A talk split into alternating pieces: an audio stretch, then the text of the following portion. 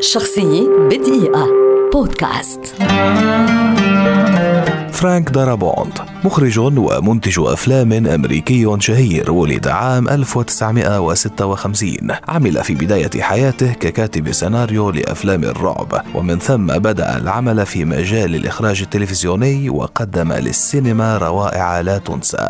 درس فرانك في مدرسة هوليوود الثانوية وبدأ العمل في صناعة الأفلام كمساعد إنتاج ومعد للملابس. لكن مسيرته في الإخراج السينمائي بدأت عندما أرسل رسالة طموحة إلى الروائي الأكثر رواجا آنذاك ستيفن كينج طالبا إذنه لتعديل قصته القصيرة The Woman in the Room. فأعجب كينج بالفكرة ومنحه حقوق الملكية للقصة مقابل دولار واحد فقط ليحقق الفيلم إنجازات رائعة. فقد وصل للنصف نهائي لأفضل فيلم قصير في جوائز الأوسكار. وكان ذلك بادرة لعلاقة طويلة ومثمرة بين الرجلين نتج عنها أفلام خالدة في تاريخ السينما مثل التحفة السينمائية The Shawshank Redemption عام 1994 الفيلم الذي يحتل المرتبة الأولى في قائمة موقع IMDb العالمي لأفضل 250 فيلما في التاريخ والتحفة السينمائية الأخرى The Green Mile عام 1999 الذي يعد أيضا من روائع السينما العالمية وفيلم The Mist عام 2007 الذي لاقى نجاحا كبيرا.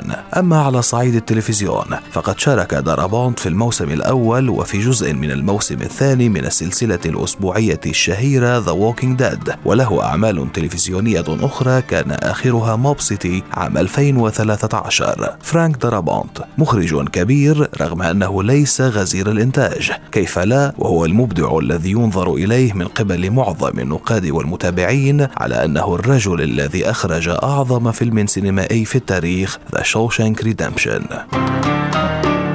شخصية بدقيقة. بودكاست.